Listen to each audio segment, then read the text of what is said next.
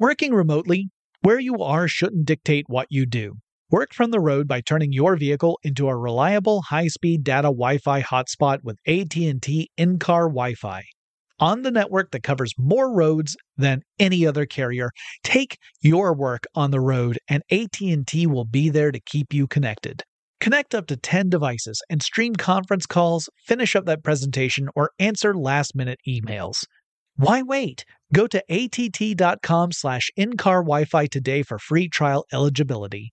Based on independent third-party data, number of devices varies by manufacturer. Always pay careful attention to the road and don't drive distracted. Wi-Fi hotspot intended for passenger use only when vehicle is in operation. Compatible device and vehicle required. I'm Katya Adler, host of The Global Story. Over the last 25 years, I've covered conflicts in the Middle East, political and economic crises in Europe, drug cartels in Mexico. Now I'm covering the stories behind the news all over the world in conversation with those who break it. Join me Monday to Friday to find out what's happening, why, and what it all means. Follow the global story from the BBC wherever you listen to podcasts.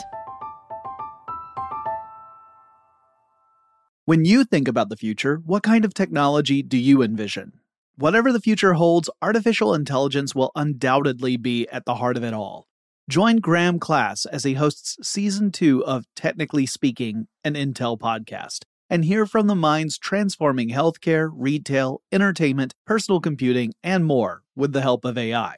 Tune in every other Tuesday and explore the latest technology that's changing our world today and creating a more accessible tomorrow. Listen to Technically Speaking, an Intel podcast on the iHeartRadio app, Apple Podcasts, or wherever you get your podcasts. What's up? This your boy Lil Duval, and check out my podcast, Conversations with Unc, on the Black Effect Podcast Network. Each and every Tuesday, Conversations with Unc podcast feature casuals and in-depth talk about ebbs and flows of life and the pursuit of happiness. Unlike my work on stage, I tap into a more serious and sensitive side to give life advice and simply offer words of encouragement, yet remind folks to never forget to laugh. Every Tuesday, listen to Conversation with Unc, hosted by Lil Duval on the Black Effect Podcast Network, iHeartRadio app, or wherever you get your podcasts. Presented by AT&T. Connecting changes everything. Welcome to Tech Stuff, a production from iHeartRadio. Hey there, and welcome to Tech Stuff. I'm your host, Jonathan Strickland. I'm an executive producer with iHeartRadio, and how the tech are ya? It's time for a Tech Stuff Classic episode. We are actually going to continue the conversation that was begun in last week's classic episode. Last week was the Manhattan Project Part 1. This week, it's Tech Stuff Takes Manhattan Project. Ben Bowlin joins us yet again to chat about the Manhattan Project, and I hope you enjoy. So I'd like to say to all listeners, uh, if you have not heard part one of this prod of of this podcast or this series, then I implore you. Maybe Yeah. that, maybe that's too strong a word. I don't know. No, I think implore is a good word. because otherwise there are going to be a lot of play. It's going to be like watching uh season four of Lost Yeah. without having seen anything It'll else. be like it'll be like if you if you've heard, hey, that Game of Thrones show is supposed to be really good. Right, yeah. Let me just watch this one episode. You won't know who any of the people are or why they're doing what they're Mm-hmm. doing. Uh, so here's a quick previously on tech stuff. Uh, we ended up covering the physics that led up to the discovery of fission. We also covered the political landscape, the fact that World War II was, uh, well, first it was uh, building, you know, the world was building up to World War II, and then World War II breaks out, and how that ended up creating uh, uh, a fast track in the United States for research into uh, fission, uh, specifically in the weaponization of fission, using using atomic uh, science to create a weapon because there was the very real threat that the Nazis were working on their own program for such a thing. And even before the United States was pulled into the war, uh, there was this this need. Uh, Einstein himself had expressed concern. And uh, we also talked about sort of the the players that were all doing various lines of research into the separate separation of um, of ions of uranium because as it turns out U-235 is really what you want if you're trying to achieve nuclear fission, especially a sustainable chain reaction. Uh, but U-238 is overwhelmingly the more abundant version of uranium that's found in nature. And separating the two is not an easy task. So we have multiple areas of research looking into ways to do that, and also a need to find a way to weaponize it. We concluded part one. This is just to set us up for part two. Right, yeah. We concluded part one talking about how uh, there was uh, the Army Corps of Engineers had become involved, and there was a fellow named James C. Marshall who was initially in charge. James C. Marshall's headquarters were uh, were located in Manhattan, and uh, specifically was the Manhattan Engineer District was the the code name for it.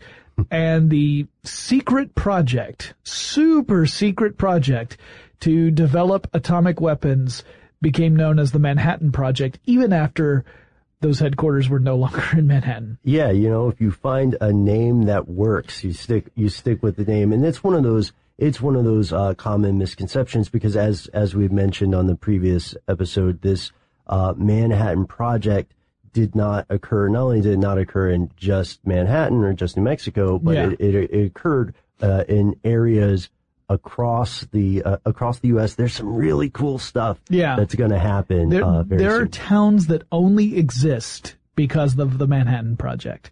Uh, they would not have otherwise grown up where they are.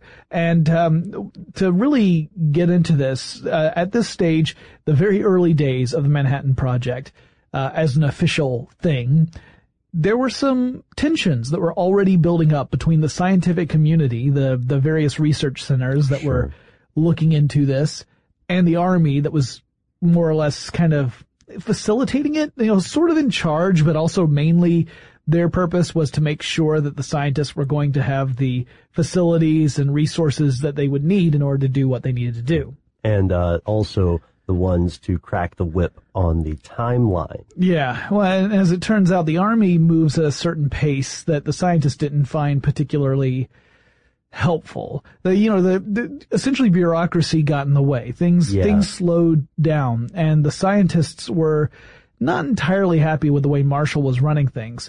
So in September 1942, the Army decides to replace Marshall with Colonel Leslie R. Groves, who after, you know, six days after becoming the head of the Manhattan Project, was promoted to Brigadier General. So calling him Colonel Groves is misleading since he was almost immediately a Brigadier General.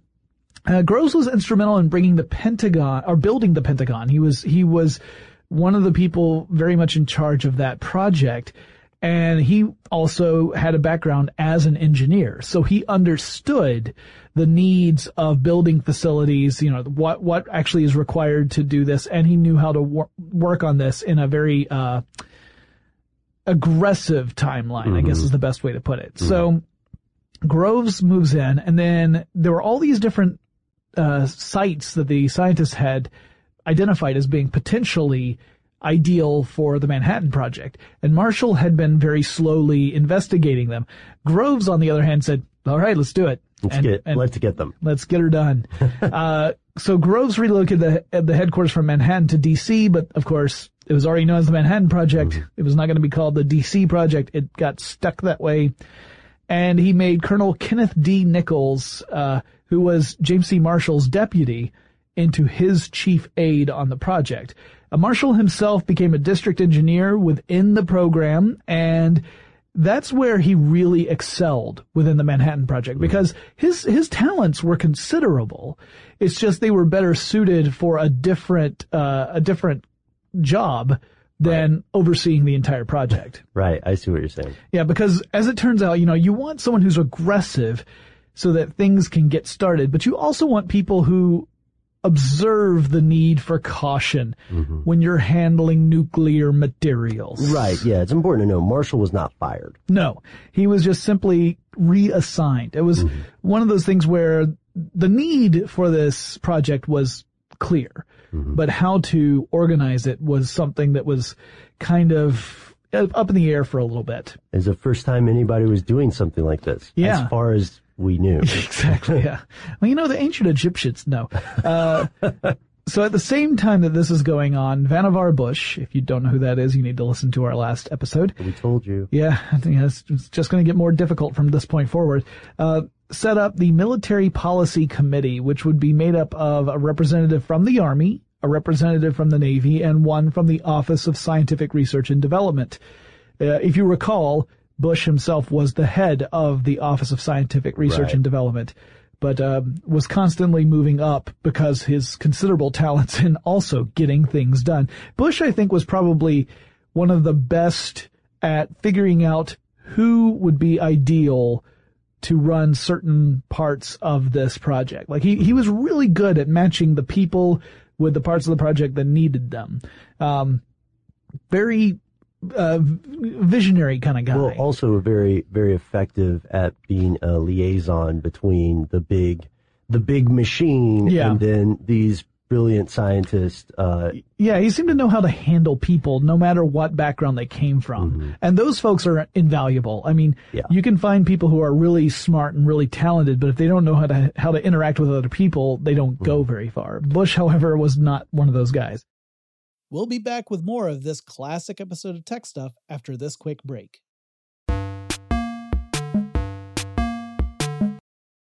Working remotely, where you are shouldn't dictate what you do.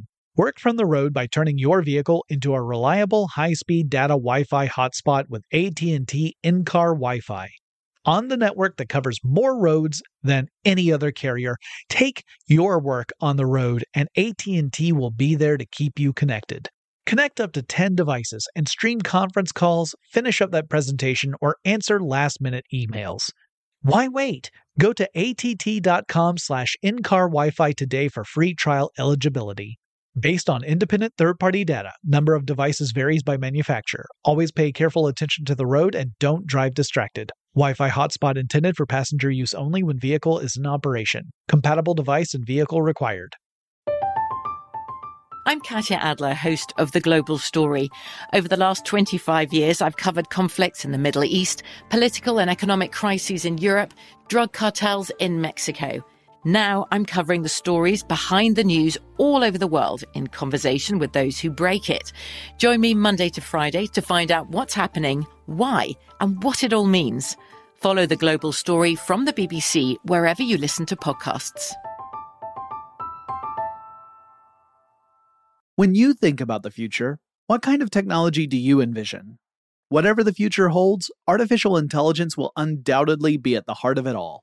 Join Graham Class as he hosts season two of Technically Speaking, an Intel podcast from Ruby Studio in partnership with Intel. Explore the future of technology that's rapidly evolving our world today with the help of AI.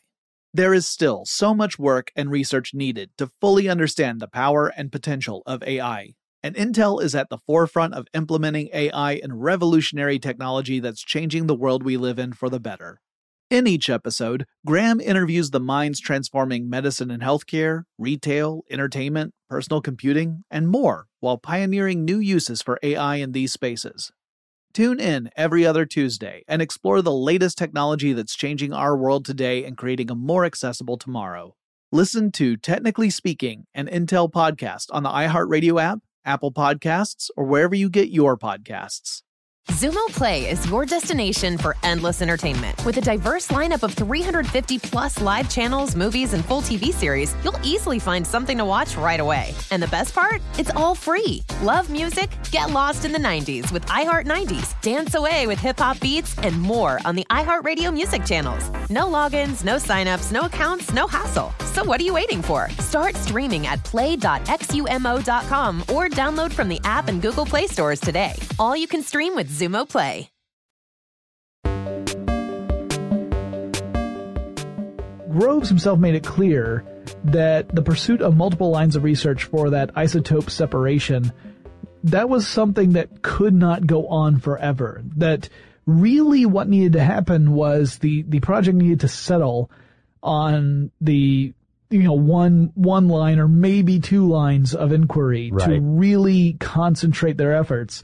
Even if it turned out those were not the most, uh, efficient, it would mean that they could at least concentrate their their you know, their workforce. Right, because at the time, these scientists have their pet projects. Yeah. Which uh, some of them have, even if they, some of them already kind of indicate that this will be enormously expensive unless Right. there's some breakthrough. And and you had groups that had very different views on the efficacy Yes. of the various methodologies. For example, the British loved the idea of gaseous diffusion for mm-hmm. isotope separation. Meanwhile, you have Oppenheimer, who was demonstrating that the electromagnetic version of isotope separation could be incredibly effective. It's just that he he was working on a smaller scale right. right? But the scale that he was working on, if, if he could scale up, he was pretty sure this methodology would be incredibly fruitful. Mm-hmm. Uh, so he was arguing quite strongly for that. So you had all these different camps coming in, and then you had other versions as well. Those were just two of them. And that's what Groves was saying. Okay, guys, really, by the end of this year, by the end of 1942, let's really settle on a specific one mm-hmm. so that we can actually make a weapon that'll make a difference in this war because at the rate we're going, mm-hmm. By the time we create a weapon, uh, peace will have broken out and then we'll just feel like jackasses. Or it would be a situation where if we don't get there, someone is going to, because the paranoia Yeah. at that time was so very high. you know? Right. Even, first of all, there was not really any, there was no way of knowing what was going on, uh, in the Nazi Mm-hmm. camps. So it could very well be that Nazi scientists were much closer. There, That was a legitimate fear. But beyond that, there were already tensions between the United States and other nations, specifically the Soviet Union. Mm-hmm. And so there was also a real fear that the Soviet Union could be investigating this as well. And so even if the weapon weren't used in World War II, it would be really important for the United States interests for there to be such a weapon, period. In fact, that's going to play a part when we get to the point of actually deploying said weapon. But anyway, November 1942, uh, there was one of the methods of isotope separation that just did not pan out, and that was using centri- uh, centrifuges. Uh, and it's because the centrifuge machines were not dependable. They, they would break down too frequently. So it wasn't that the methodology was bad, it was that the machinery itself was not dependable. It was the tech issue. Yeah. So, um, I mean, if you remember the Stuxnet story, you know, those were centrifuges that were set to spin at the wrong speed, which ended up uh, causing uh, some pretty Yeah. big issues. It broke down. Yeah. Yeah. So, uh, you know, it's, it's something that we've known about for, since the, the 1940s is that if you don't get the machinery to work correctly, then you, you're not going to be producing the U-235 that you need. So, uh, electromagnetic separation was the big winner so far with U-235. Gas diffusion was promising enough to still be in the running for consideration, and the Brit- the Brits were still very much behind that. Uh, plutonium, which was a completely separate line of inquiry. Remember, most of this was focused on uranium. Plutonium was uh, ended up getting a big boost as well. The metallurgical laboratory in Chicago, uh, which had just recently brought Enrico Fermi on, he had been working at Columbia and he had moved over to uh, the metallurgical laboratory in Chicago. They produced a small amount of pure plutonium they had uranium piles and plutonium was a, a byproduct of the process they were using. And so they were th- saying, well, plutonium is a better, uh, it's, it's more apt to undergo fission than mm-hmm. U-235 mm-hmm. is. The problem is making enough plutonium for that to be effective. So it was promising, but it, when we're talking small amount of pure plutonium, it's microscopic. That's how mm-hmm. small. So not useful for any sort of Anything. practical. Yeah, nothing, nothing at all, except for the fact that saying we've proven that it works. Right. proven Right. concept. So, so if we can, if we can scale this up, then it could be a promising means of generating plutonium. And it was Glenn Seaborg's team. If you don't know who Seaborg is, you need to listen to the last episode. you. Uh, it figured out how to separate the plutonium from irradiated uranium. Uh, and then you had the theoretical physicists. So these are the guys who, you know, you had the, the experimental ones who were actually making, uh, theory, you know, putting theory to, to the test but the theoretical physicists who were led by uh, Oppenheimer were refining their calculations to figure out exactly how much fissionable material would be needed to create a working bomb. Now, the Brits Yeah. had come forward and said, probably between five to ten kilograms. Um, after their after they work with Oppenheimer and the other theorists, they said, "Yeah, we think that might be an underestimation." Yeah. You yeah. might, you might need twice as much. By the way, they would change this again later on, Mm-hmm. and each time the goalposts were moved further out. But we need to, we need, we're going to need more material based on our calculations to make a truly uh, uh, reactive system where there is a sustainable chain reaction. So Oppenheimer was recommending research into a fusion bomb, not just fission. Uh, fusion bomb would actually be triggered by initially a fission reaction. So you'd have to have fissionable material first, and then you would the energy from that that uh, interaction would provide the necessary energy to f- facilitate a fusion reaction, which could be much more powerful. This would Yeah. be the super bomb. Uh, hydrogen bomb was one of those things that was bandied about quite a bit in these early days, but frankly, everyone's like, let's let's crack fission first. Right. Finish your breakfast. Yeah, exactly. But uh, but S1, the Office of Science and Research, uh, authorized some research into light materials, deuterium being the main one, uh, to look into the possibility of a fusion bomb. So it, they didn't want to discount it or dismiss it, but they also didn't want to put all the eggs in the fusion basket. Right. Well, it's you know if you consider just from what what you outlined earlier, it's at it's complicating a process that we have yet to successfully do, you know, or complete. Right. And so then Groves Okay. decides, okay, centrifuge is out. That's not going to work. It's it's it'll take us too long to refine the process for it to be practical. Let's focus right now on the pile research. That's what generates plutonium, the electromagnetic research, and the gaseous diffusion research. And we're going to skip the pilot plant stage, go straight to full scale production. In other words, normally you would create a slightly larger pilot plant to mm-hmm. make certain that the things you had tested in the laboratory still work at the plant stage. But if they don't work, then you can tweak things because the pilot plant isn't so large or so, the infrastructure is not so rigid that you mm-hmm. can't shift things around. So the idea being that you find the ideal operating conditions at the pilot plant stage, then you scale up to full scale. They're skipping pilot plant and saying we don't have time for it. Which is a dangerous step to skip. Yeah, literally and figuratively, right? Because figuratively, you could say, well, we built this facility based upon our best estimation, and it turns out that was off. And now we're stuck with it, and we have to use an unideal situation to do whatever it is we need to do.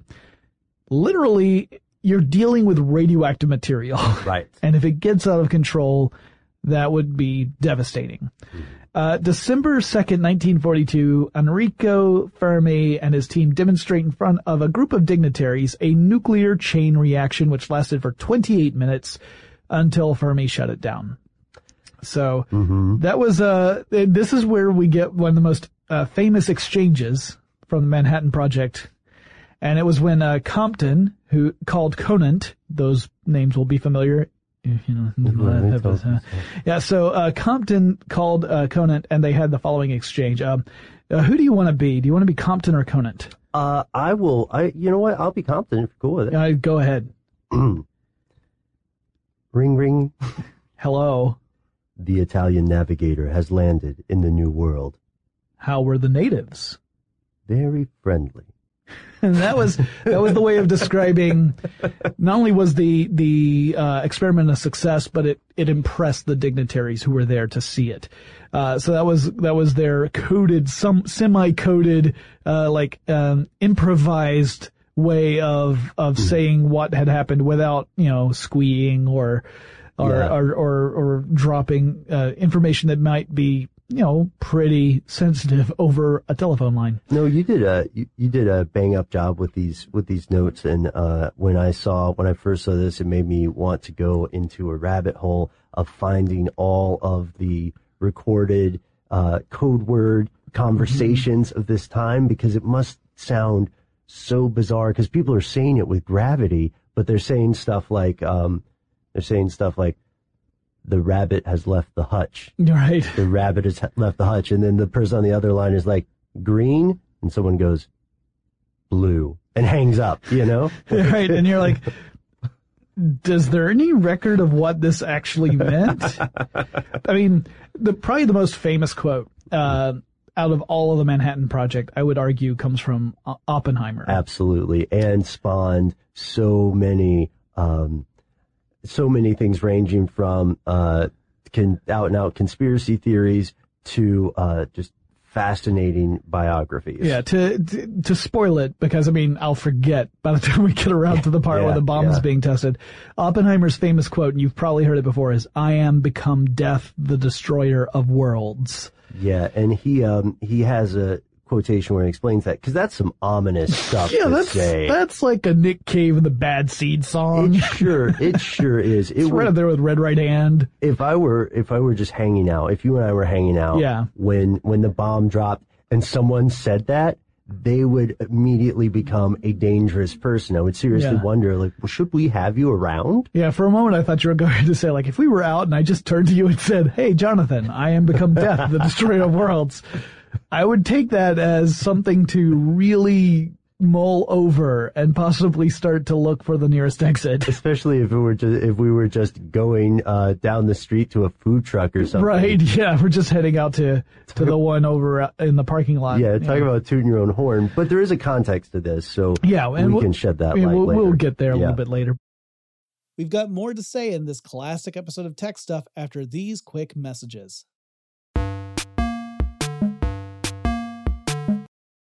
Working remotely, where you are shouldn't dictate what you do.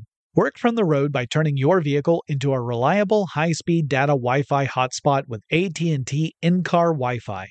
On the network that covers more roads than any other carrier, take your work on the road and AT&T will be there to keep you connected. Connect up to 10 devices and stream conference calls, finish up that presentation, or answer last-minute emails. Why wait? Go to att.com slash in-car Wi-Fi today for free trial eligibility. Based on independent third-party data, number of devices varies by manufacturer. Always pay careful attention to the road and don't drive distracted. Wi-Fi hotspot intended for passenger use only when vehicle is in operation. Compatible device and vehicle required. From BBC Radio 4, Britain's biggest paranormal podcast is going on a road trip. I thought in that moment, oh my God, we've summoned something from this board. This is Uncanny USA. He says, Somebody's in the house. And I screamed. Listen to Uncanny USA wherever you get your BBC podcasts, if you dare.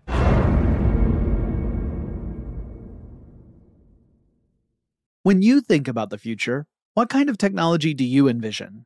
Whatever the future holds, artificial intelligence will undoubtedly be at the heart of it all. Join Graham Class as he hosts season two of Technically Speaking, an Intel podcast from Ruby Studio in partnership with Intel.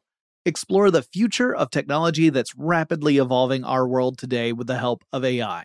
There is still so much work and research needed to fully understand the power and potential of AI and Intel is at the forefront of implementing AI and revolutionary technology that's changing the world we live in for the better. In each episode, Graham interviews the minds transforming medicine and healthcare, retail, entertainment, personal computing, and more while pioneering new uses for AI in these spaces. Tune in every other Tuesday and explore the latest technology that's changing our world today and creating a more accessible tomorrow. Listen to Technically Speaking, an Intel podcast on the iHeartRadio app, Apple Podcasts, or wherever you get your podcasts. Xumo Play is your destination for endless entertainment. With a diverse lineup of 350 plus live channels, movies, and full TV series, you'll easily find something to watch right away. And the best part? It's all free. Love music? Get lost in the 90s with iHeart 90s, dance away with hip hop beats, and more on the iHeartRadio music channels. No logins, no signups, no accounts, no hassle. So what are you waiting for? Start streaming at play.xumo.com or download from the app and Google Play stores today. All you can stream with Xumo Play.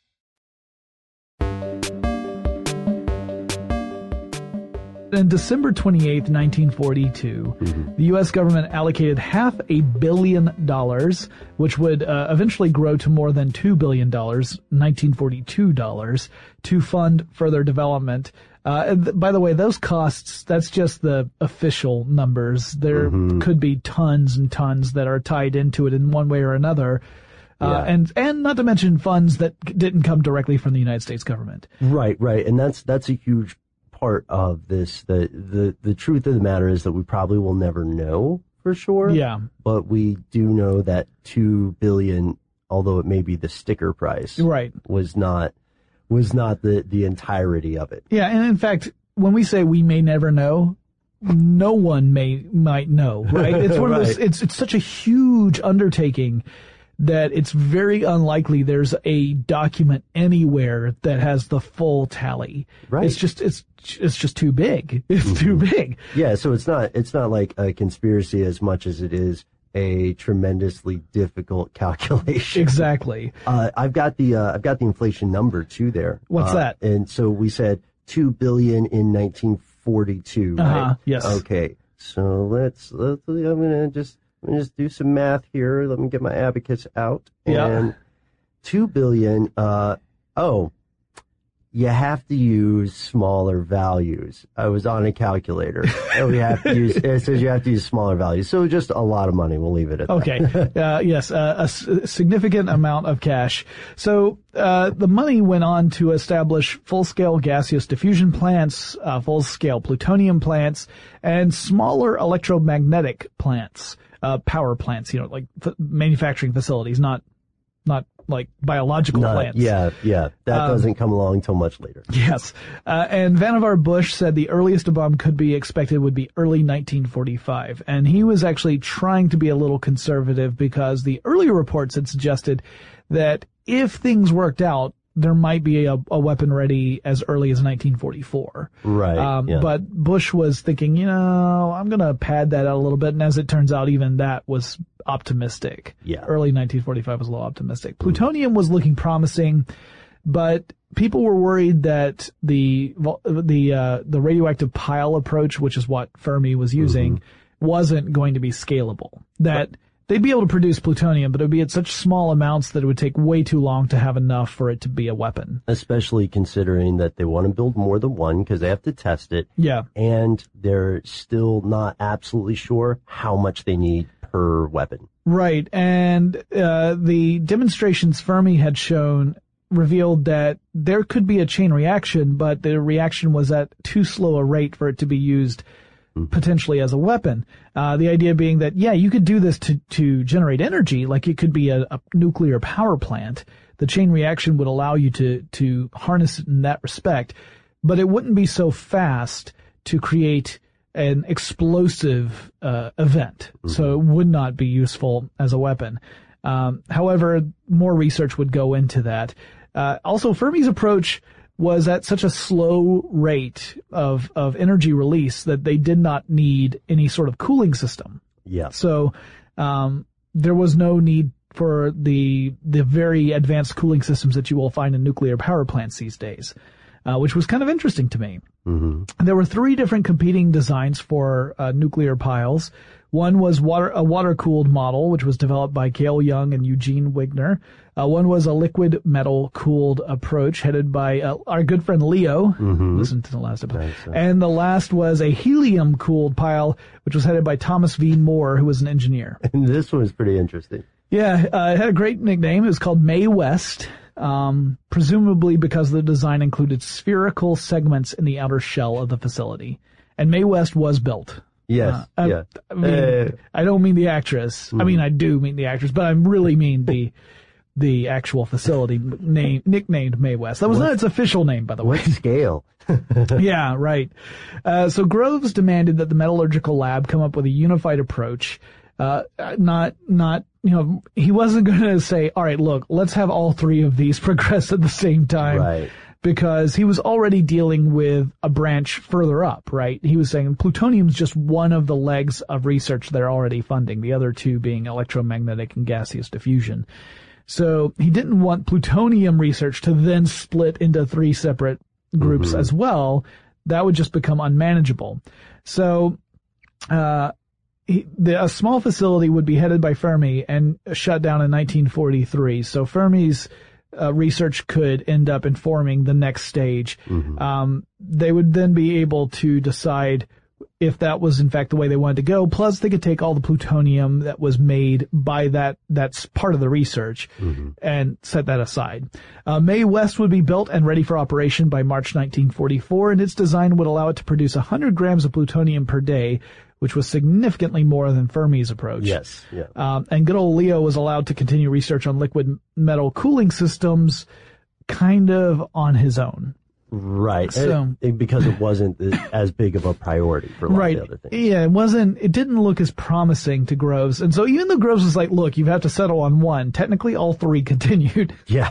Um, again, they didn't want to draw any conclusions too early on, and it turned out that they backed the wrong horse. Yeah. Uh, min- meanwhile, Gle- Glenn Seaborg's work in plutonium extraction made it possible to separate plutonium from irradiated uranium, which was an important step because both plutonium and irradiated uranium were uh, byproducts of this pile research. And you have to separate the two if you want to get the fissionable material necessary to create the, the chain reactions. Um, so S1 felt that the plutonium experiments could potentially be dangerous. Uh, and so they were, they was thinking maybe we should, um, maybe we should start separating out some of these facilities. Like maybe we shouldn't co-locate the iso, the, the plutonium separation facility with the nuclear pile facility. Uh, let's to go back to your basket phrase. Uh, let's. Why do we need to keep all our disasters in one basket? Yeah. Uh, yeah. and then and then this also, you know, needs to be in an unpopulated area. Yes, because if you recall from the first episode, the nuclear pile research was largely taking place in an old racket court underneath the grandstand at the University of Chicago. um, So not, you know, the, the, the, the facility or the, um, the department actually was saying, yeah, we kind of wish you had come to us before you decided to use that area because this is kind of scary. Um, so they started looking around for potential partners to help build the facility and it, uh, there was one specifically that they looked at and they required a lot of, um, oh, coercion's the wrong word, but convincing Yeah. for them to take part in it. And it was, uh, DuPont. Um, and D- DuPont was not super keen on doing this. It actually did take quite a few conversations before they came on board, but they would ultimately build the facility. Um, and also in 1942, Oppenheimer suggested the location of Los Alamos, New Mexico as one of the three sites the Manhattan Project would use to pursue the effort of building an atomic bomb. Uh, very remote location. Oppenheimer himself owned a ranch that was neighboring Los Alamos. Yeah. So he thought of it as being remote enough for it to be uh, a useful test site and development site. Also, there were very few people who were there, uh, and the ones who were there could be convinced to move by offering them a decent amount of money for their Yeah. their land. Especially considering that the value of the land at the time was pretty low because Yeah. uh, like what what's out there? Very little. Yeah, there was a boys' school that was out there, uh, but Groves went up and offered to buy it from from the the school, offered to buy the land, and they said, "All right, we'll relocate," and they left. Um, so in 1943 in eastern Tennessee, work was well underway uh, on several facilities. There was the plutonium plant that was designated X10. There was the electromagnetic facility, which was Y12, and a gaseous diffusion plant, which was called K25. Uh, and this was a site that was located uh, west of Knoxville, Tennessee. It was 90 square miles or 59,000 acres. And it became a military reservation with the official name of Clinton Engineer Works. Um, by the summer of 1943, the Manhattan Project headquarters would move from Washington to this site in Tennessee.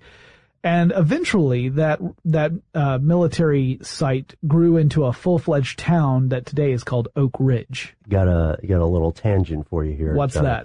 So my uh, my family, my extended family, is from uh, the Tri Cities area, which is uh, in the very very tip of uh, Tennessee, up in the mountains. And for a time, uh, members of my family lived and worked around the area that would be known as Oak Ridge.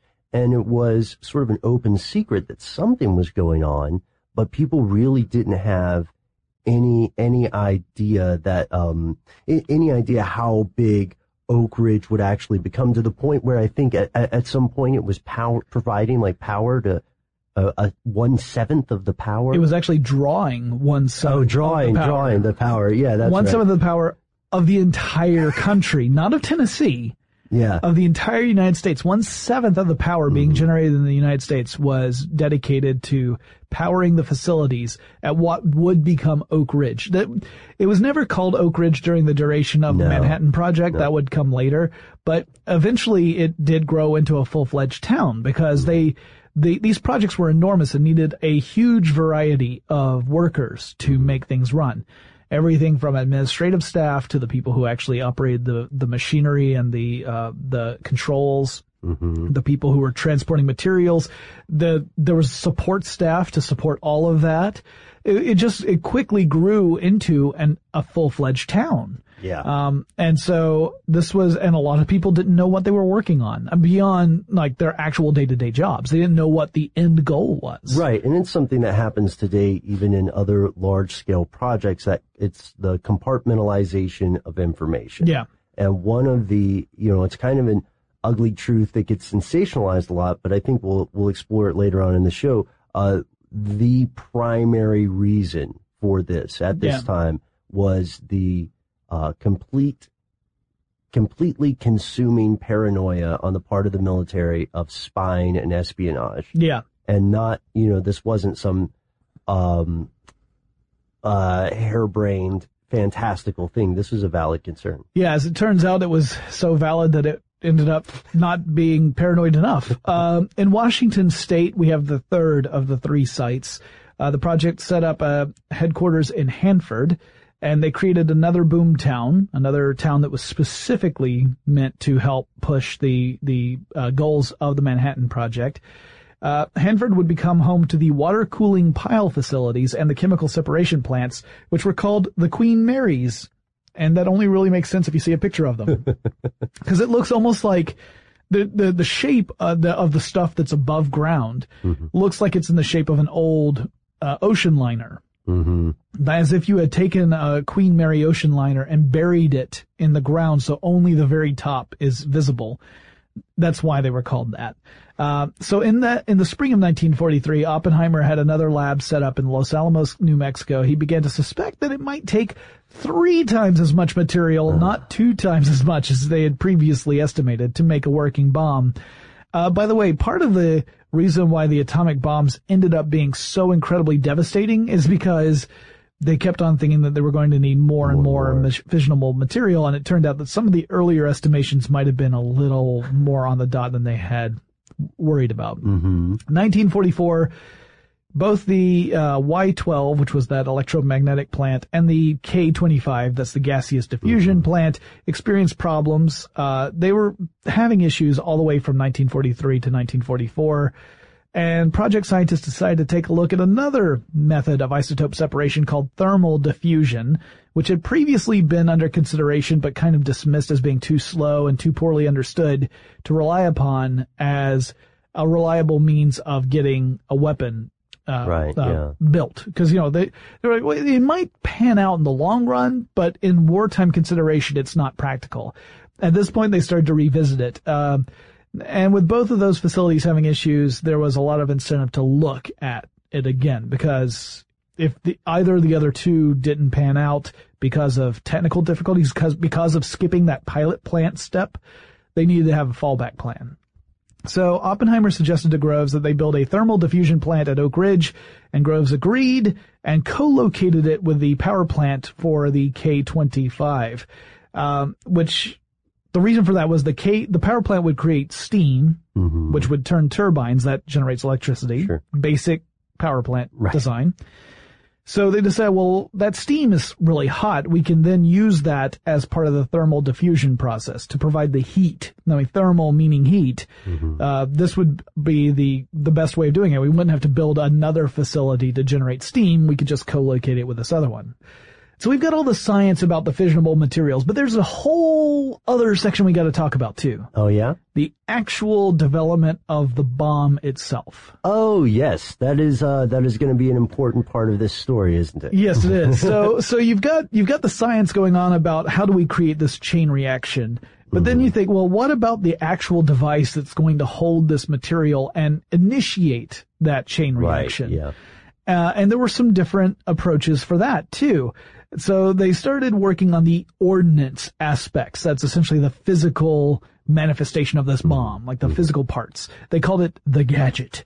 um, so in order to do this, uh, they, they were looking at multiple methods. One was, uh, this creating two subcritical masses of fissionable material that would come together so that, you know, when they're separated, everything's kosher. You don't have to Right. worry about it blowing up. Relatively inert, and, Yeah. and for our purposes. And then bringing them together, that's what would uh, allow the very rapid fission uh, process to occur, releasing enormous amounts of energy in the process. Thus, you get the big boom. Uh, so they started looking into ways they could do this, and they had to figure out how to do it precisely at a high speed. And they had to make sure that whatever they did would not cause a pre-detonation, because that would be bad. You don't want Right. your bomb going off before you you planned on it going off. Um, so one of the things they were looking at was uh, the gun method, which was essentially firing a plug of fissionable material into a subcritical mass, turning it into critical.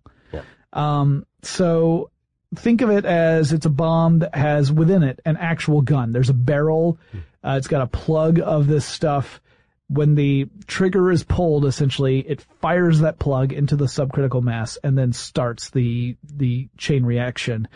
All this happens in a a, a, second. I mean, it's it's incredible how fast it happens. But a lot of it, uh, there are some things that can go wrong. Yes, Yeah. there are things that can go wrong, and one of those things is it may be that it doesn't start the reaction fast enough. So uh, that was one of the deals. Uh, they wanted to test this theory both with uh, U-235 and with plutonium approaches, and there was another approach that was looked at as well, not just using the the gun, but what if you were to create an implosion?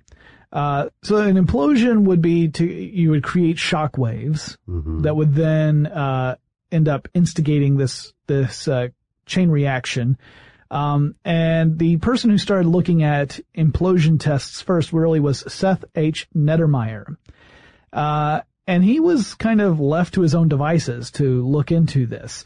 And, um, he, uh, ended up looking at it along with, uh, uh, John von Neumann, who's a Hungarian refugee, uh, who visited Los Alamos late in 1943.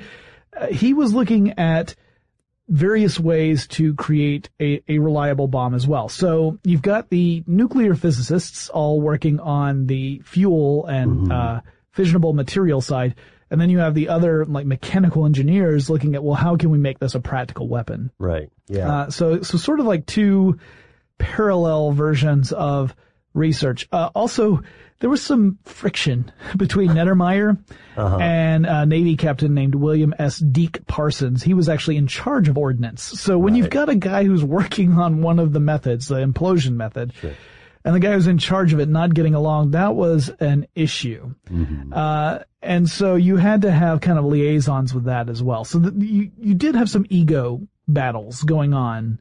Um, people who thought that things needed to go a certain way and other folks who felt very strongly that that was not the appropriate direction. So a lot of drama going on behind the scenes as well. Not just with the technology and the science, but with personalities, which is always kind of interesting. Uh, then you had the Army Air Force involved there. Uh, you've got like so many different departments that there's departmental issues as well.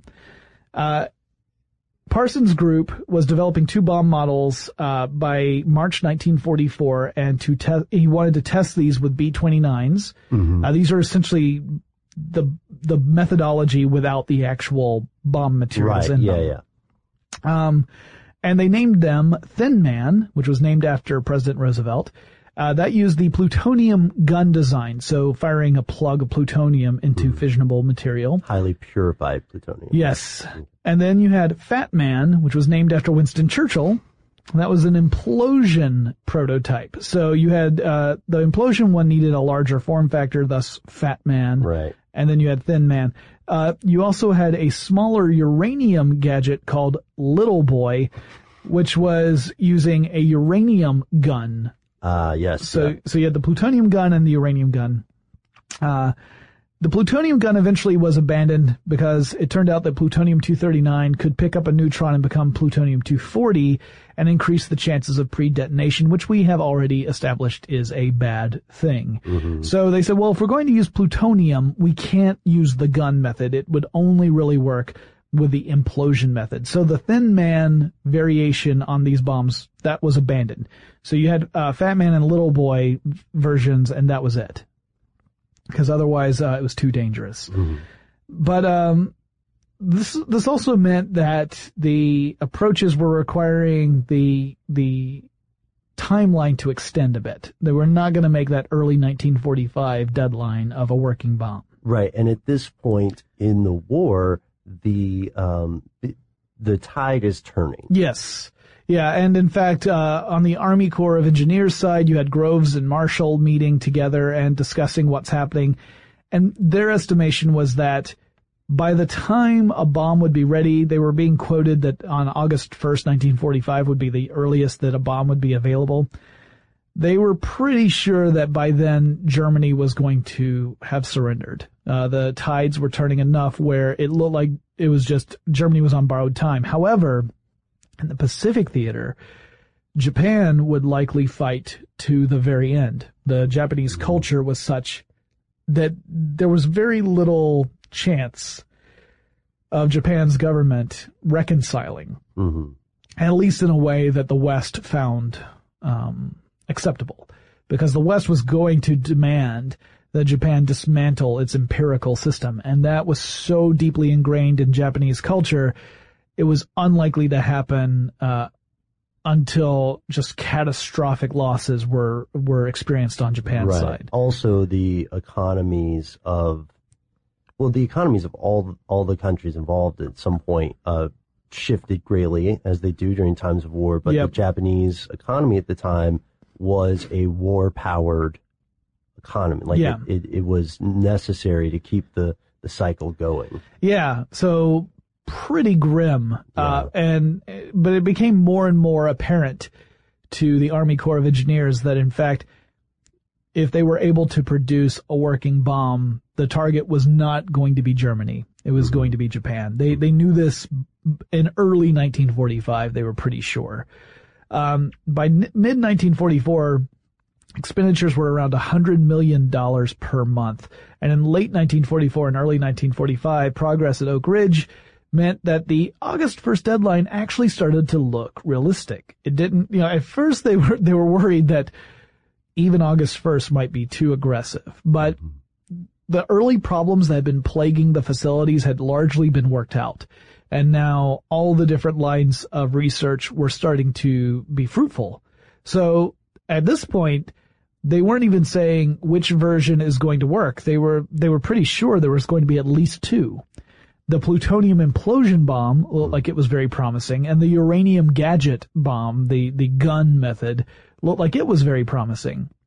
So uh, then they started looking into how they were going to to actually build these. Meanwhile, Hanford up in Washington, their plutonium facilities had some problems early. There was an issue with what was called xenon poisoning. Which was not for the employees. No. They weren't dying of xenon. This was the this was the nuclear fuel. Yeah, the xenon. Um, the process was producing xenon, and the problem was that the the way the chain reaction works. If you remember from our, our previous episode, uh, these radioactive elements, when they decay, give off fast moving neutrons, which can then trigger another uh, another particle to f- to undergo fission, and thus it ends up reducing fast moving neutrons.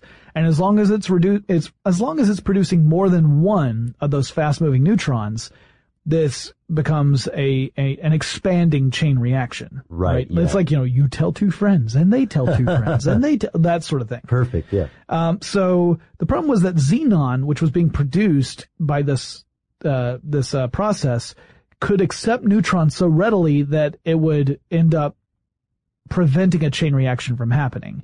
Essentially like, come on over here, boys, we're good. And then because the neutrons were being accepted by xenon, they were not triggering further fission. Mm-hmm. And so, uh, once they figured that out, they were able to take advantage of something DuPont had absolutely insisted upon when it agreed to build the facilities. Mm-hmm.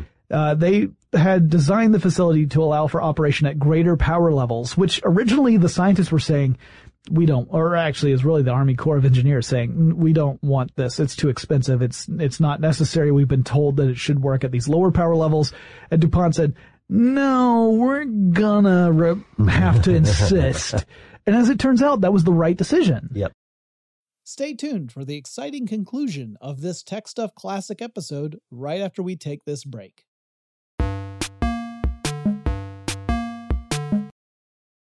Working remotely, where you are shouldn't dictate what you do. Work from the road by turning your vehicle into a reliable high-speed data Wi-Fi hotspot with AT&T in-car Wi-Fi.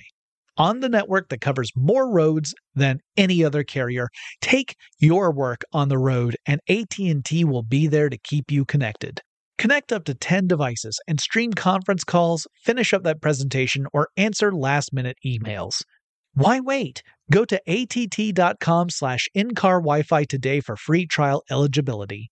Based on independent third-party data, number of devices varies by manufacturer. Always pay careful attention to the road and don't drive distracted. Wi-Fi hotspot intended for passenger use only when vehicle is in operation. Compatible device and vehicle required. I'm Katya Adler, host of The Global Story. Over the last 25 years, I've covered conflicts in the Middle East, political and economic crises in Europe, drug cartels in Mexico. Now I'm covering the stories behind the news all over the world in conversation with those who break it. Join me Monday to Friday to find out what's happening, why, and what it all means. Follow the global story from the BBC wherever you listen to podcasts. When you think about the future, what kind of technology do you envision? Whatever the future holds, artificial intelligence will undoubtedly be at the heart of it all. Join Graham Class as he hosts season two of Technically Speaking, an Intel podcast from Ruby Studio in partnership with Intel. Explore the future of technology that's rapidly evolving our world today with the help of AI. There is still so much work and research needed to fully understand the power and potential of AI and Intel is at the forefront of implementing AI and revolutionary technology that's changing the world we live in for the better. In each episode, Graham interviews the minds transforming medicine and healthcare, retail, entertainment, personal computing, and more while pioneering new uses for AI in these spaces. Tune in every other Tuesday and explore the latest technology that's changing our world today and creating a more accessible tomorrow. Listen to Technically Speaking, an Intel podcast on the iHeartRadio app Apple Podcasts, or wherever you get your podcasts. Xumo Play is your destination for endless entertainment. With a diverse lineup of 350 plus live channels, movies, and full TV series, you'll easily find something to watch right away. And the best part? It's all free. Love music? Get lost in the 90s with iHeart 90s, dance away with hip hop beats, and more on the iHeartRadio music channels. No logins, no signups, no accounts, no hassle. So what are you waiting for? Start streaming at play.xumo.com or download from the app and Google Play stores today. All you can stream with Xumo Play. So by operating at the greater power levels that overwhelmed the xenon, so in other words, it was generating neutrons at a rate so fast that the xenon was not going to be able to accept them at the rate mm-hmm. they were coming out. So it was allowing that chain reaction to occur after all. So the Hanford facility began producing plutonium in significant amounts and sent the first shipment to Los Alamos in February 1945. So the plutonium gun method of bomb design did not work. The only way the plutonium was going to be useful is if they could prove the implosion method mm-hmm. would work.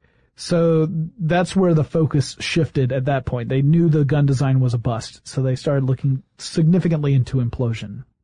So by late 1944, they were pretty sure that the uranium gun method was viable. So that was going to be the little boy version right. yeah, of yeah. The, the bomb. Uh, they froze that design, meaning they said, all right, this is definitely what we are going to build They froze it in February 1945. Plutonium, uh, their work with that was obviously taking a little longer. They knew the gun design wasn't going to work. But once they figured out the implosion design, that got approved in March and they scheduled a test for the 4th of July. Biggest fireworks you'd ever Right. see. Right. Yes. However, they actually moved it back to July 16th uh, because of weather, actually, and they named it the Trinity test, and it happened at 5:30 in the morning. So, interesting thing, they the uranium gun method was so certain they didn't test it. they Yeah. never they never they never tested the bomb before they used it. But the plutonium method they weren't sure. So they build this plutonium bomb, the implosion based bomb at 5:30 in the morning on July 16th. They fire it. Uh, they used a firing tower to hold the bomb and to uh, to kind of approximate where the bomb would be before it detonated because the bombs yeah. detonate before they hit the ground. Yeah, yeah. It's not like there's a, a, a tip on Yeah. the bomb that hits the, the ground. They're they're programmed to get to a certain elevation, Right. built to get to a certain elevation, and then explode above ground because Yes. it maximizes the damage. Yeah. This is where, this, by the way, is also where our conversation is going to get pretty heavy. Yeah. Because we're now talking about actual physical damage and the loss of human life. So, uh, while we were, well, maybe a little cavalier, I don't know even if cavalier is the right word, but we were playful at points. This is where this show is really going to get serious because we're talking about real human beings. So this test was phenomenally impressive and successful from a weaponization point of view. It vaporized the firing tower. It turned asphalt into sand and it turned sand into glass. Uh, the explosion knocked over a 200 ton steel container that was a half mile from ground zero. The steel container had been built and designed and uh, put down as part of the test, but they didn't intend to actually use it on the July 16th test. They, It was literally just standing where they had left it A half mile away. and it knocked it over. Um, the explosion was bright enough to cause temporary blindness in observers, even those who were wearing goggles with smoked glass lenses. Uh, they knew it was going to be bright. They had no idea how bright it was going to be, and some of them lost their vision for a while. Glass would shatter in houses 125 miles from the explosion point, and it was equivalent to 15,000 to 20,000 tons of TNT. They had estimated it would be about equivalent to 5,000 tons. And this goes back to the earlier statements with this is also, by the way, the, the day that Oppenheimer creeps out everyone. Yeah. But, uh, and, and the, um, Yes, where we say whoops instead of whoops, he says I And become death. death, destroyer of worlds. Yeah, and uh, just just briefly on that, the um, the reason that he said that, there's a great quotation from him here. Says, "We knew the world would not be the same. A few people laughed, a few people cried, most people were silent. I remember the line from the Hindu scripture, the Bhagavad Gita. Vishnu is trying to persuade the prince that he should do his duty, and, and to impress him, takes on his multi-armed form and says, "Now I'm become death, the destroyer of worlds." I suppose we all thought that one way or another. You know, I'm not sure. I'm not sure if they did, but this, uh, yeah, in this, in this day, um, you know, you have to think about how, how you would feel 125 miles away. Yeah. This thing blows up and the, I don't know if blame is the right word, but because they kept upping the amount they thought they needed, Yeah. that's what happened. And, Yeah. And those people who witnessed the detonation and participated in it were very lucky to survive. Oh yeah, yeah. And and you think about this, like you know, they didn't have a full understanding of what the long term effects were going to be of this. Not just you know, the initial effects are devastating enough, but the long term effects uh, continue to end up you know causing damage and killing years after the initial explosion. We'll get into some figures Yeah. a little bit. So uh, I think this is also one of those points where there's that moment of realization that the thing you've been working so hard, the thing that previously had just been theory, that you had based it upon observations of the energy that was released in these nuclear reactions, something that you knew was possible but had not actually seen for yourself, now is reality. It is no hmm. longer abstract thought. It is no longer the the realm of calculations on a sheet of paper. Now it's real. And that's got to be a heavy, heavy moment. Especially considering what this is. Yeah, especially when you consider what the, the intended purpose is. On April 12, 1945, President Roosevelt dies, and Vice President Harry S. Truman is sworn in as president. Here's how secret the Manhattan Project was. Despite the fact that it employed around 130,000 people at one time or another. Truman didn't know about it. It also detonated a nuclear weapon. Yeah. And the vice president didn't know about it. He didn't know about it. No, at this point in April, they hadn't he, quite, they hadn't oh, detonated that's right. Yeah, it's July. So, yeah. but in April, they hadn't happened yet. But Truman, they were well on their way to the test. Mm-hmm. Truman had no idea. He was briefed on it as part of becoming president uh, during war, which is, you know, a pretty tough gig, no matter how you look at it. Mm-hmm. Uh, but Truman understood the relevance of the project and he supported it. Uh, you know, plus it's pretty late in the game. they were, yeah. they had built the thing pretty much. They just needed to test it at that point. Um, so on the political side, Germany had surrendered, uh, and it was clear that Japan was going to lose the conflict, but was probably going to fight until the very end. So it was going to require a massive invasion of Japan using, you know, a coordinated effort mm-hmm. with the Allied forces in order to, to, make it happen. No telling how many people would die on both sides of that. Uh, and it was going to be, it was going to, to extend the war even further. And so there was a very serious discussion about what do we do? Do we go forward with invasion plans or do we actually use this weapon we have des- we have designed? Now the U.S. informed Churchill of the success of the the test. Yeah. And Churchill was all for it. Until he found out it was nicknamed Fat Boy. yeah, fat, fat, Man, yeah. Fat Man, sorry. Yeah, Fat Man named after him. Yeah, no, uh, uh, yeah, he, I don't know if he ever, I don't know when he got the memo on that part, but he was totally on board. Truman right. told Stalin, uh, he had been told by his, his advisors, hey, don't tell Stalin. Stalin's kind of a bad guy. You don't mm-hmm. want to, you don't want to let him know about this ahead of time. But Truman felt that it was necessary to preserve the uneasy peace between the United States and the Soviet Union. Right. So he told Stalin of the development of the weapon and told, told Stalin without the presence of an interpreter. It's just Truman and Stalin. And Stalin was very composed, and it turns out the reason he was composed was because he already knew about it. Um, he already knew about it because despite the paranoia, yep, there was a Soviet spy Yes. Uh, amongst the Brits who were working alongside the Americans on the Manhattan Project. Mm-hmm. So, um, yeah, we'll talk a little bit about him in a second. But the U.S. wanted unconditional surrender of Japan, the dismantling of the imperial system, and Japan wanted to surrender based on intercepted messages between Tokyo and Moscow, but right not under the conditions that the Americans were demanding. Right. Japan, I believe, still wanted to maintain some of the territory yeah, that and, it acquired. And they didn't want to abandon the empire right. approach of their government. Like that yeah. was, that was a big deal. And, and United States was like, no, your empire, the imperial method has to go. Yeah. It can't, we want democracy.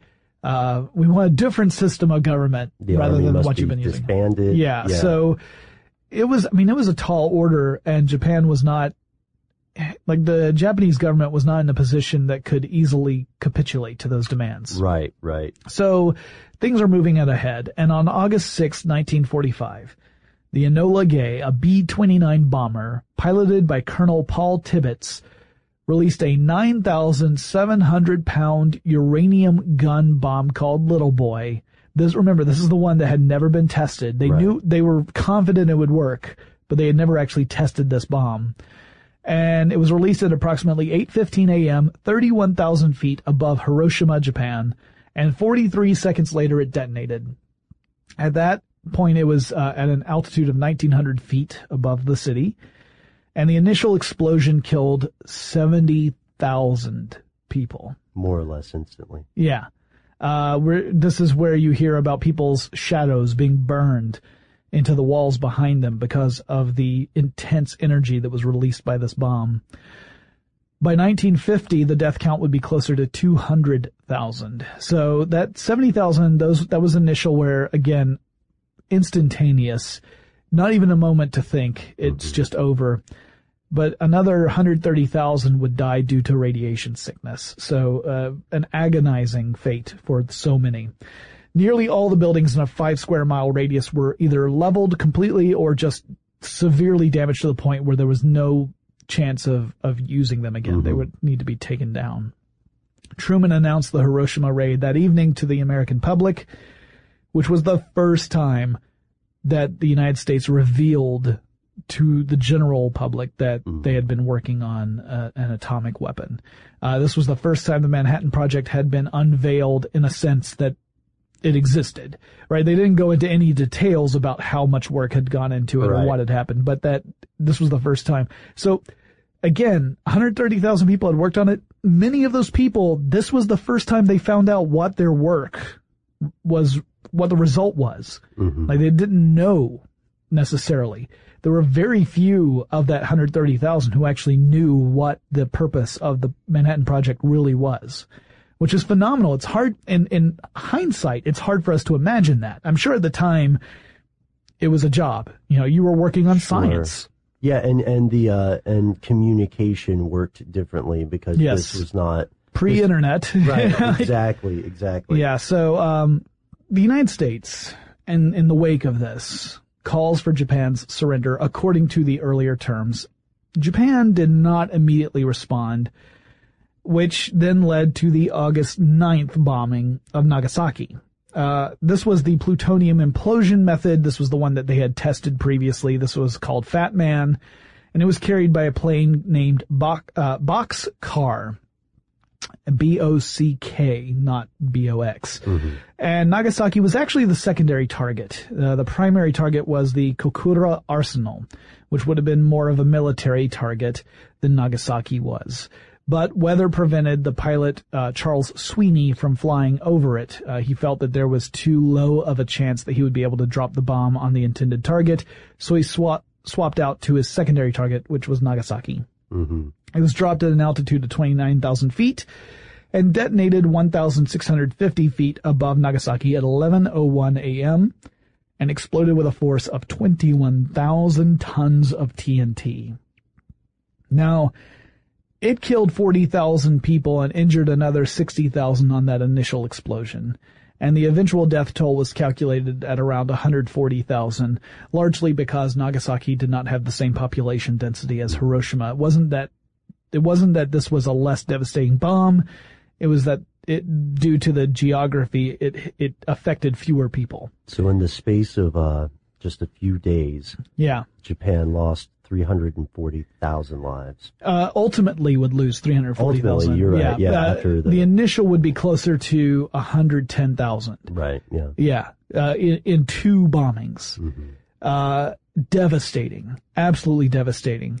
Um, the Manhattan Project itself would continue because while it had built these bombs specifically for the purpose of bringing World War II to an end, uh, the research was going to continue on and it would end officially in 1947 and hand over the research into atomic weaponry to a new group, the Atomic Energy Commission, which we talked about extensively when we Yes. took, covered Area 51. Uh, Atomic Energy Commission was important during the, the establishment of Area 51. So I mentioned that there had been a spy who reported to the Soviet Union. That would be uh, Klaus Fuchs, who was part of the British contingent of scientists who worked on the Manhattan Project. It was not discovered until 1949 that he was actually a Soviet agent. So Right. throughout the entirety of the Manhattan Project, all the way to the point where it was over, he was feeding information to the Soviet Union. He was caught and convicted of espionage and was eventually released in 1959. He then moved to what was then East Germany. Kids, if you don't know that there was an East Germany, there was for a while. Uh, you need to look that up. Uh, he was eventually, um, he eventually rather provided information that helped China develop its first atomic bomb. Right. Yeah. So you may have heard stories recently, um, or in the past few years, about uh, a scientist named A.Q. Khan continually uh, linked to uh, other countries acquiring nuclear weaponry or knowledge of uh, the atomic process. Uh, this is um, Klaus Fuchs is like the original version of that and did Yeah. quite a bit to propagate this technology. Also, um, the Manhattan Project, on balance, is fairly lucky that he's the kind of spy he was, Mhm. a spy sent to feed information rather than to stymie Right. the, the progress. So Well, he made a contribution. The the goal of ending World War II was shared obviously by both Stalin and uh, the United States. Mhm. Um, but obviously Stalin also had a very strong interest in gaining that information for behalf, on behalf of Soviet Union so that the United States would not have the upper hand for very long in what would then become the Cold War. Yeah. Uh, another important person that we didn't really mention, I mean, there's so many, there are Mhm. tons. There's, There there's a just lot, a, yeah. the, the list of names connected to the Manhattan Project is incredibly long. 130,000 as it turns out. Um, but another important person on the physics side was Edward Teller, a theoretical physicist. He was the one who was really pushing for the development of the hydrogen bomb. In fact, he has been referred to as the father of the hydrogen bomb, a name he did not like. um, they called it the super bomb during the Manhattan Project, and eventually it would be developed. Uh, not really not used, but Right. but developed and tested. So that is the story of the Manhattan Project from the beginning all the way to the development and deployment of the atom- two atomic bombs that were dropped on Japan. Yeah, and we touched on a lot of things that uh, are stories in themselves. The USSR's program. I think Stalin learned of the U.S. program or the U.S. intentions in Yeah. 1940, which uh, and then there's this there's this story that I think you mentioned in part one uh, about what happens to um, the scientists who are held consensually or not Right. in the German program Yeah. and uh, you know Operation Paperclip, which again Yeah. more rocketry. Yeah, that's yeah. more rocketry on the U.S. side, but uh, the USSR forcibly abducted some scientists from the German program. Uh. Yeah. very strange time. There's there's tons of stuff we could talk about, Yeah. and in fact, I'm sure stuff they don't want you to know has covered quite a bit of this material too. you know, we've touched on some One, of one it. or two. Yeah. Yeah, so I, I highly recommend you go check out that show, just in general, but especially if you want to learn more about, you know, the tactics that were employed. This was, uh, I mean, there are no games higher stakes than this, right? This is, this is incredibly grim stuff when you boil it down to what's actually the end goal and what is happening.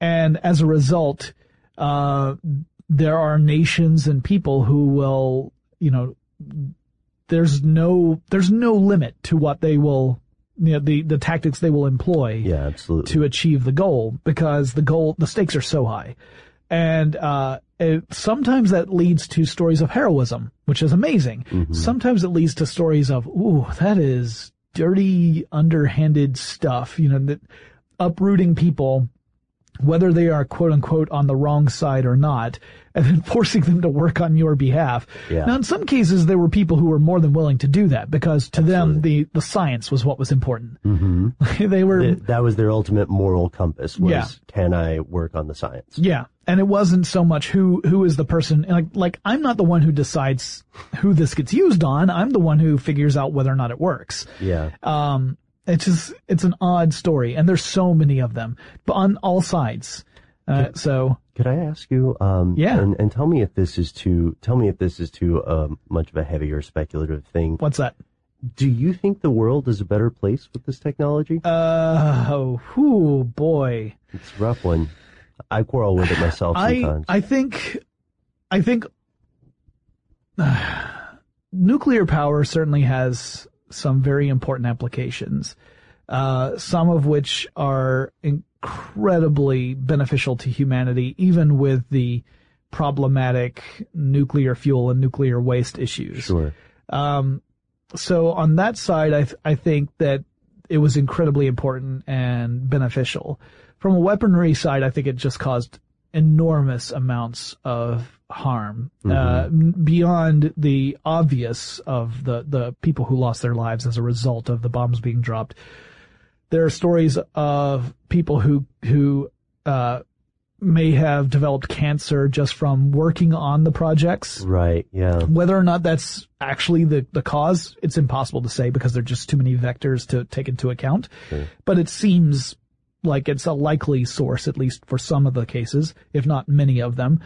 Um, I mean, the Cold War was awful.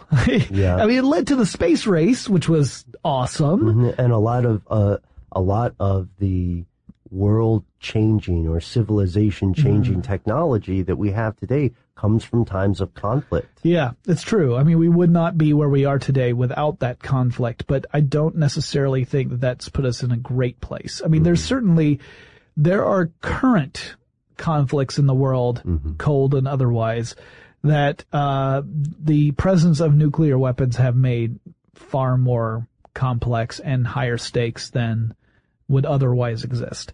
And, uh, I'm not a big fan of that. So, I mean, and ultimately, I do believe that the Allied powers would have won World War II without the use of atomic weapons. Uh, next question. Yeah. I, you know, it would have happened. Yeah. The question is, how long would it have taken, and how much more would Japan have? Would Japan have suffered more uh huh.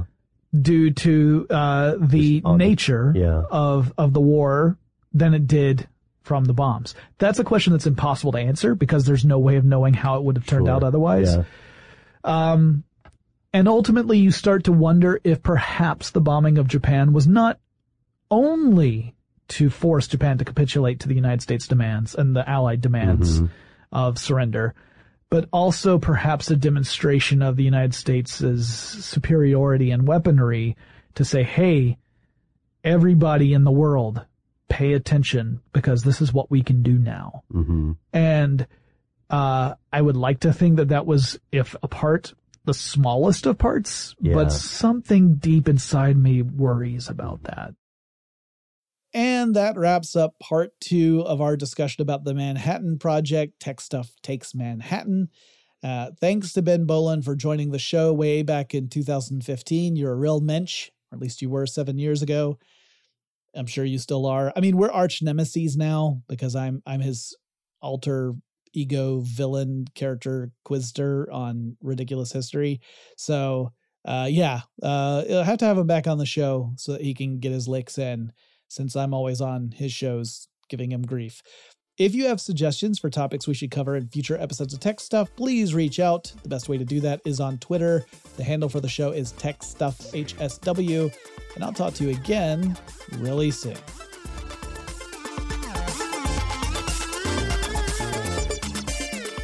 TechStuff is an iHeartRadio production. For more podcasts from iHeartRadio, visit the iHeartRadio app, Apple Podcasts, or wherever you listen to your favorite shows.